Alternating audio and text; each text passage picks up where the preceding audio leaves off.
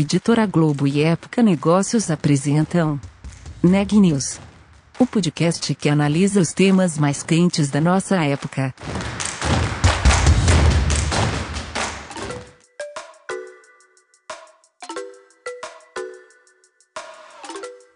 Oi, eu sou a Sabrina Bezerra e esse é mais um episódio do Neg News, podcast especial sobre os impactos da pandemia do novo coronavírus nos mais diferentes negócios.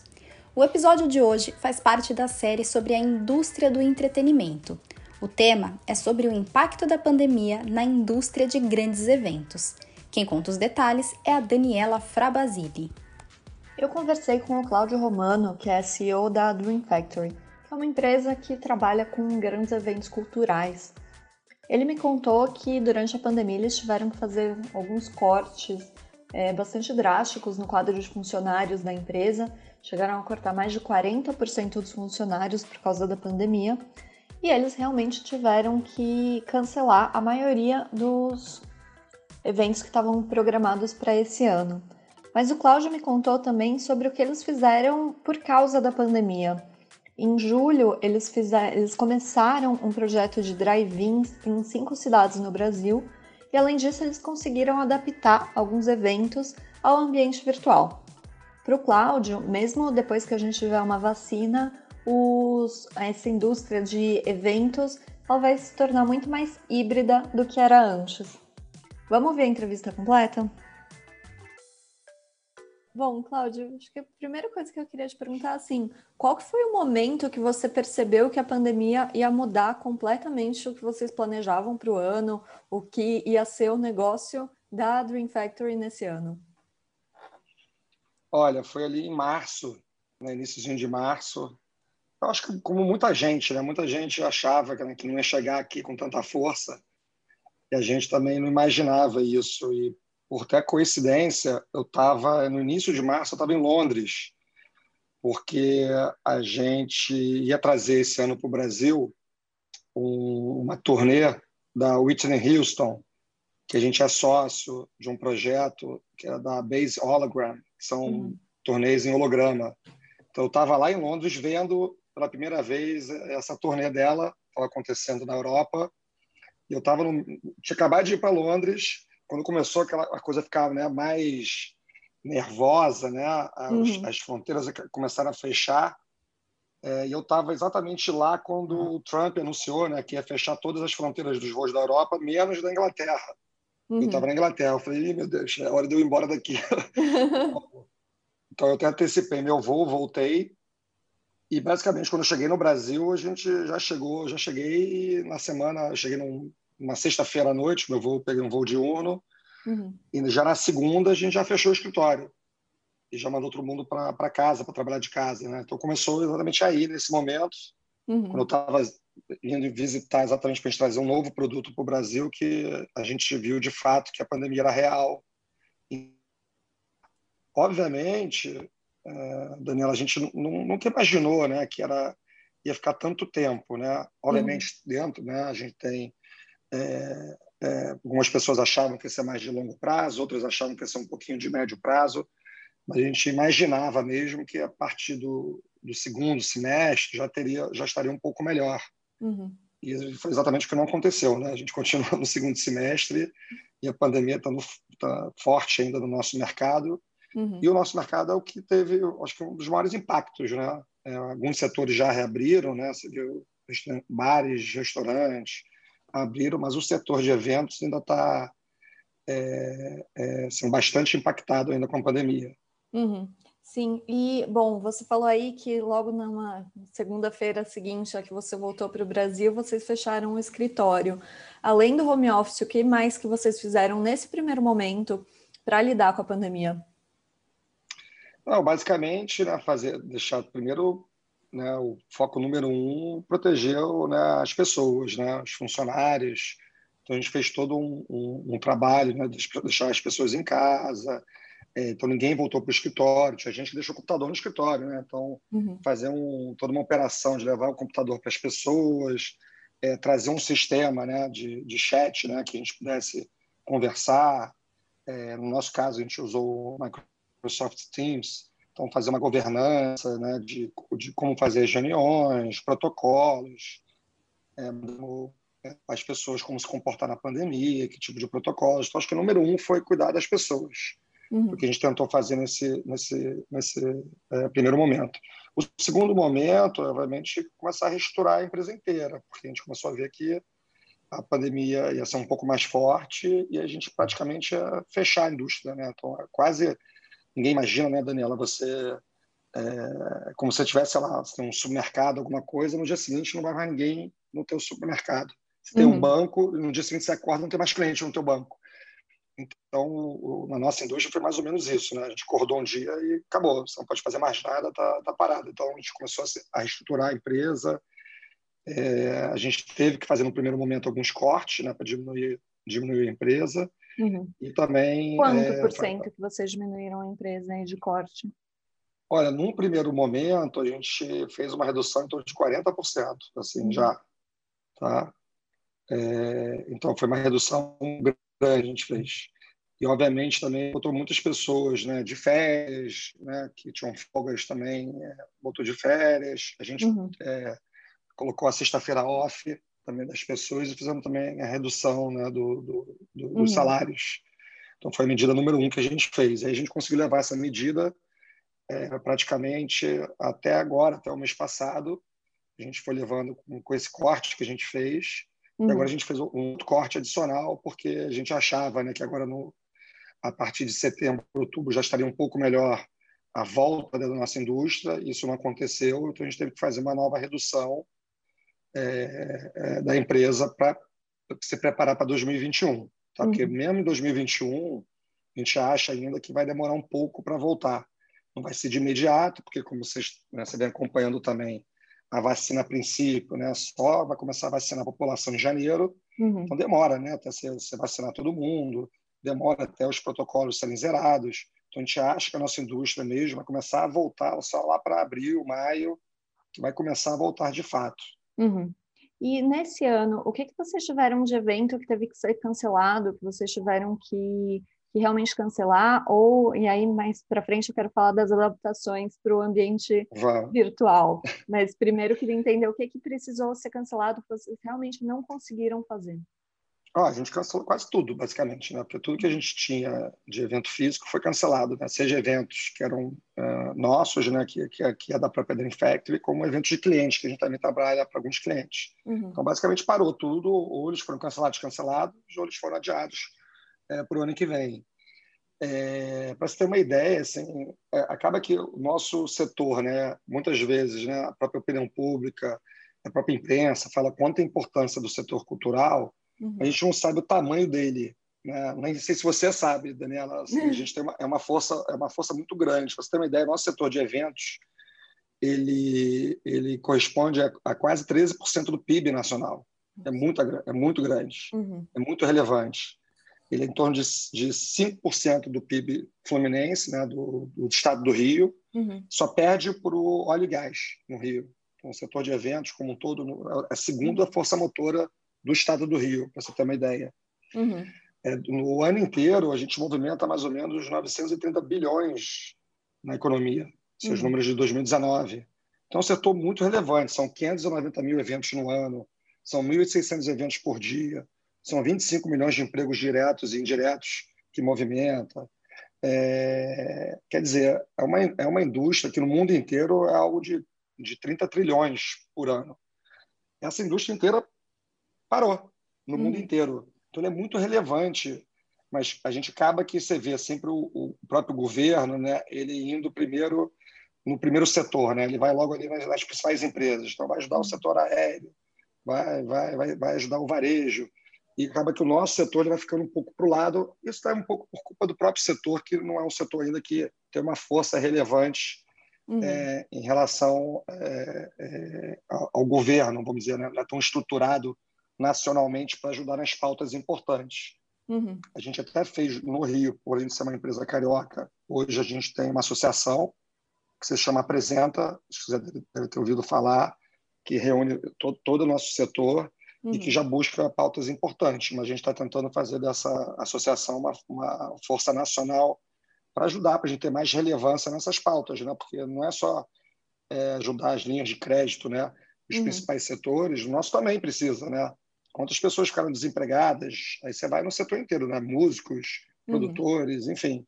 Então é um setor muito relevante, mas que ele acaba que ele não está nunca na, na capa do jornal, né? Uhum. Ele está sempre no, nos cadernos de cultura, mas ele deveria estar tá nos cadernos, no caderno de economia também, é, com uma relevância grande, porque é um setor que movimenta muito o Brasil inteiro. E como você falou aí, é um setor tão grande, treze por cento do P I B, e que realmente praticamente parou esse ano, né?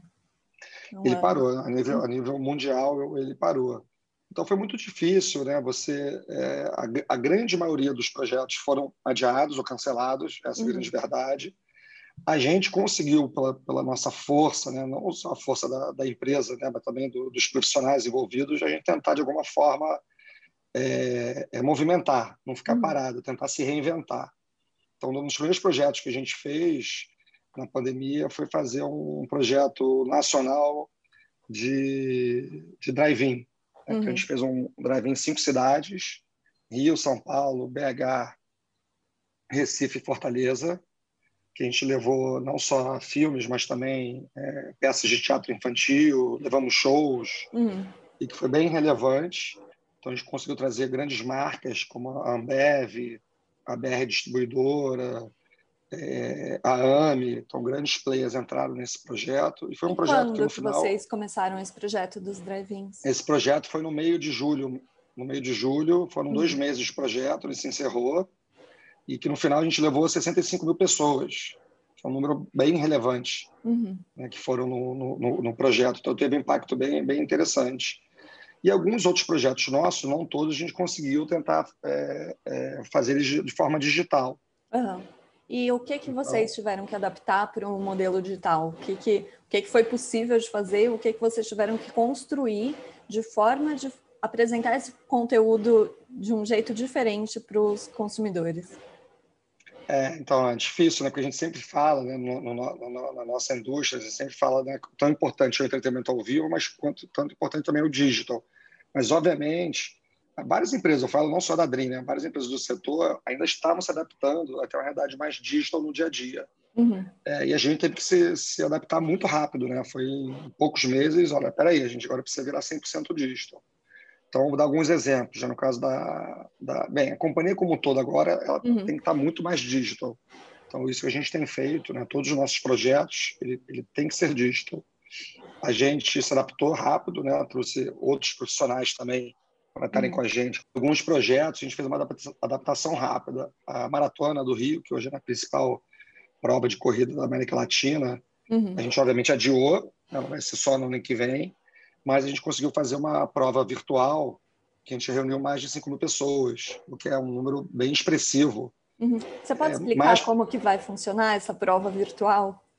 Ela já aconteceu, na verdade, ela aconteceu uhum. agora em outubro, mas a gente teve que, que trazer uma, uma plataforma é, estrangeira, porque a gente não tinha essa tecnologia no Brasil. Uhum. Então, a gente, a gente é, procurou uma empresa francesa chamada Running Heroes, que é uma grande plataforma, é uma comunidade, né? Uma grande comunidade virtual, que você pode fazer desafios uhum. é, de, de várias maneiras, e as pessoas correm o desafio da forma que elas quiserem, é, obviamente, numa janela de tempo. Então, você dá, às vezes, um desafio, ó, você tem cinco dias para cumprir esse desafio. Então, as pessoas se inscrevem nessa prova e ela corre, uhum. obviamente, onde ela quiser, ao ar livre, né, onde ela estiver, em qualquer lugar. Com o celular. Cinco... Não, né, com o celular e com os relógios. Né? Todos uhum. os relógios de corrida sincronizam com essa ferramenta. Legal. E você consegue ter o teu tempo real, é, ter um ranking, é, tudo feito pela, pela, pela essa ferramenta. Então, comunidade, você consegue ter treinos, você consegue ter plataforma de, de coaching, então é super bacana uhum. dentro dessa plataforma da Running Heroes. Então, a gente trouxe a Running Heroes para o Brasil, assim, foi muito rápido esse movimento, e dentro da Running Heroes a gente fez a nossa prova virtual, que foi a Maratona Virtual. Uhum. Então, as pessoas se cadastraram na Maratona Virtual, elas receberam o kit dela, que é o kit corredor que a gente chama, né? Então, receberam camisa, receberam uhum. medalha, receberam certificado, né? Receberam tudo que eles recebem normalmente quando correm uhum. para fazerem a prova virtual dentro dessa janela de, de, de tempo. Então, a gente teve cinco mil corredores, que foi muito bacana, né? É bem legal para uma coisa, uma tecnologia muito, muito nova, uhum. muito inédita. A gente acabou de fazer, eu estou até rouco um pouco por causa disso, que a gente acabou de fazer agora o, o Montreal Jazz Festival, Uhum. A gente fez esse, esse final de semana de forma é, híbrida. Ela foi digital, a gente, na verdade, foi quase cem por cento digital, a gente teve é, poucas pessoas acompanhando ao vivo, uhum. mas a gente conseguiu fazer um festival digital é, com mais de seis horas de programação. Bom. Então, foi com múltiplos palcos, a gente fez palco em Los Angeles, palco em Nova York e três palcos dentro do Hotel Fairmont, que é, que é um hotel aqui no, no Rio. Então, foi super bacana, a gente fez um programa, na verdade, não foi uma... uma você fez uma live, né, que você coloca uhum. lá um monte de show, não, ele foi um programa que a gente fez, a gente contratou o Zeca Camargo para ser o host desse, desse programa, então você não tinha não, não somente show, mas você também tinha as entrevistas, uhum. tinha informações, dados curiosos em relação ao festival, que é um festival, né, o maior festival de jazz que tem no mundo. Sim. E a gente foi o único que aconteceu esse ano, né, porque o, além do, do festival que acontece na Suíça, há cinquenta uhum. anos, eles têm uma edição também em Tóquio. E não aconteceu na Suíça e não aconteceu em Tóquio. Então, o nosso foi o único que, de fato, aconteceu. Então, foi uhum. muito bacana, foi muito legal. A gente conseguiu fazer, foi, foi sucesso, é, com números relevantes. A gente está agora é, fechando os números, mas para você ter ideia, o tempo de permanência de cada pessoa é, no, no festival foi de trinta minutos, o que na internet é muita coisa. Uhum. Então, foi um super sucesso. E a gente continua, a gente não está parando. A gente fez agora também, na semana retrasada, Arte Rio, é o Festival de Arte. É, ele foi também foi híbrido, né? Ele foi presencial e, e digital. Uhum. Então, você podia ter acesso a todas as galerias de arte, né, e comprar os quadros de forma digital, o que foi muito legal. Uhum. Porém, você também podia ter acesso físico. Então, quem, tivesse, quem se sente à vontade de ir no evento, obviamente ele foi de forma reduzida, né? Não foi o projeto que a gente fazia nos últimos anos, mas ele teve sim de forma presencial, que você poderia, podia agendar o seu horário, uhum. tá dentro da plataforma, você comprava o teu, o teu ingresso, você tinha duas horas, então era sempre de dez a meio-dia, de meio-dia às duas, você tinha um intervalo de duas horas para poder estar dentro do espaço, sempre limitado a no máximo quatrocentas e cinquenta pessoas uhum. é, por, por, pelo horário. Então, todo mundo de máscara, obviamente, né, com todos os protocolos de segurança, também funcionou, foi muito bom. Uhum. Então, a gente teve, foi um sucesso, foram mais de oito mil pessoas que foram no, no, no projeto fisicamente. Uhum. Então, ele foi, foi um super sucesso. Então, funciona assim, óbvio, é muito diferente, né, do, das edições passadas, que você tinha quarenta mil pessoas, mas foi uma forma de a gente conseguir manter o projeto vivo e não, e não transferir uhum. para o ano que vem. E quais então, são as dificuldades... É, de você engajar o público numa experiência digital como essa? Você falou aí que no Rio Montreal Jazz Festival foram, foi uma média de trinta minutos, que para a internet é muita coisa, mas é muito menos do que as pessoas costumam ficar em um evento presencial. Qual que é a dificuldade que vocês têm e como é, contorná-las para engajar esse público? Então, essa é uma boa pergunta. Quando você está em casa... você acaba que você concorre com a atenção do, do, do consumidor, né? Ele está em casa, ele está vendo o festival, mas ele também está no telefone celular, uhum. ele muitas vezes está na internet, ou ele, ele sai para fazer a comida, ou ele passa para um outro canal. Quer dizer, você tem uma concorrência muito grande quando esse espectador está em casa, né? E o entretenimento ao vivo não tem, não tem jeito, né? Ele é entretenimento ao vivo, né? É uhum. o que move as pessoas saírem, né, um pouco da, da segunda tela, né, da vida das pessoas que hoje... É, é, é tão louca, né? Todas as pessoas hoje vão para o trabalho, né? vão, vão, vão trabalhar, depois estão no celular, estão em casa. A vida das pessoas tem uma dinâmica hoje é, muito intensa. E o entretenimento ao vivo ele serve como um escapismo, né? As pessoas vão lá para se entreter. Então, uhum. o, sem dúvida, é, você é, poder impactar essa pessoa e ter a atenção, a atenção delas, você precisa ter um conteúdo muito bom, muito relevante. Então, foi isso que a gente fez no caso do Montreal. Não foi simplesmente a gente fazer um show ao vivo. Uhum. Foi fazer muito mais um programa de televisão, né, com, com, com entrevistas, com informações é, é, interessantes e com conteúdos inéditos. Então, simplesmente a gente não botou os shows. Ah, vai ter o show do, do artista tal. Então, um show que você, de repente, já viu. Não, tinha encontros inéditos. Então, você pega, por exemplo, o Milton Nascimento. Né? A gente pegou o Harlem Gospel, que é, que é um grupo... de Nova York, que foi maravilhoso, tocou junto com o Milton, botamos o Samuel Rosa, botamos a Maria Gadú. Então, quer dizer, é um show que você não vê. Ele é um show exclusivo para o festival. Então, foi isso que a gente tentou fazer com o festival, né? Quase todos os shows foram shows exclusivos. Uhum. Então, aí sim você traz a, né, a atenção das pessoas, que ela não está vendo só mais um show que ela vê E o que, que você espera aí para o futuro? Você falou que para o ano que vem vocês estão esperando uma retomada só, aí a partir de abril, mas o que, que muda nesse setor de grandes eventos presenciais, esse setor cultural? O que, que você acha que a pandemia vai trazer para esse setor no futuro? O que ela vai trazer, de fato, vai ser um modelo híbrido, né, Daniela? Cada vez mais o, o, os, os eventos ao vivo eles vão ter que ser híbridos, formato híbrido, então você vai ter, sim, né, é, muitos dos, dos projetos, eles são sold out, né? Você não consegue mais comprar ingresso. Uhum. Então, você vai poder, sim, ter, ter uma experiência maravilhosa para essas pessoas que estão lá, né, ao vivo naquele projeto, mas também você vai poder dar a chance para as pessoas que não conseguiram comprar ingresso assistirem de alguma forma, ter uma, uma, uma experiência é, live, né, uma experiência digital. Uhum. Então, eu acho que isso que é o grande barato. Então, para a gente, é bom, que faz a gente sair um pouquinho da caixa, né, do, do confortável para ficar desconfortável, é de fazer cada vez mais é, projetos de entretenimento ao vivo realmente relevantes, né, que façam as pessoas saírem de casa, que façam as pessoas se emocionarem, que é isso que a gente faz no final, né? Uhum. É fazer as pessoas se emocionarem junto, né, do, do, desse, dos projetos, mas, obviamente, de alguma forma, a gente também faz as pessoas se engajarem da forma digital. O que a gente acreditava antigamente era, não, a gente não quer fazer algo digital porque a gente quer que as pessoas saiam de casa, né, para uhum. estarem nessa experiência ao vivo. E hoje não, acho que dá para fazer as duas coisas com bastante qualidade e, e de uma forma diferente. Então, o futuro é, o futuro é híbrido. Então, a gente vai ter cada vez mais fazer um treinamento ao vivo mais bacana, né, mais imersivo, mas também fazer uma experiência tão boa quanto do lado digital. Uhum. Acho que isso é o mais importante. Acho que toda a indústria é, vai ter que fazer isso no, no, a partir do ano que vem. Senão não vai sobreviver. Notícias do dia. Um novo teste para o coronavírus por meio da saliva, que pode ser feito em casa, foi lançado nesta terça-feira e estará disponível na capital e em algumas cidades da Grande São Paulo. O exame custa cento e sessenta e nove reais e o resultado pode ser acessado pela internet e fica pronto em vinte e quatro horas.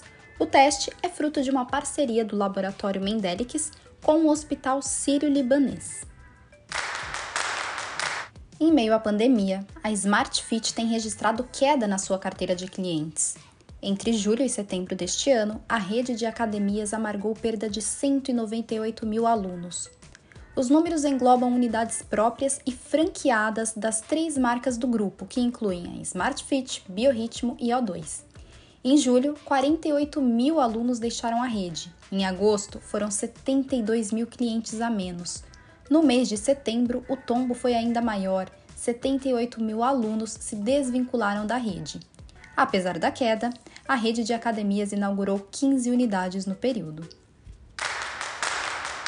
O último boletim divulgado pelo Conselho Nacional de Secretarias de Saúde registra cinco milhões, quatrocentos e trinta e nove mil, seiscentos e quarenta e um casos confirmados de covid dezenove no Brasil, e cento e cinquenta e sete mil, novecentos e quarenta e seis óbitos, uma taxa de letalidade de dois vírgula nove por cento.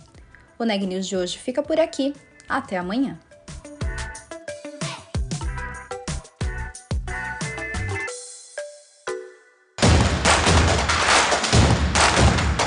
Esse podcast é um oferecimento de Época Negócios. Inspiração para inovar. Não deixe de conferir nossos outros podcasts. Presidente Entrevista Presidente, The Office e os negócios da nossa época. Ouça, acompanhe, compartilhe. Vamos fazer deste podcast o nosso ponto de encontro.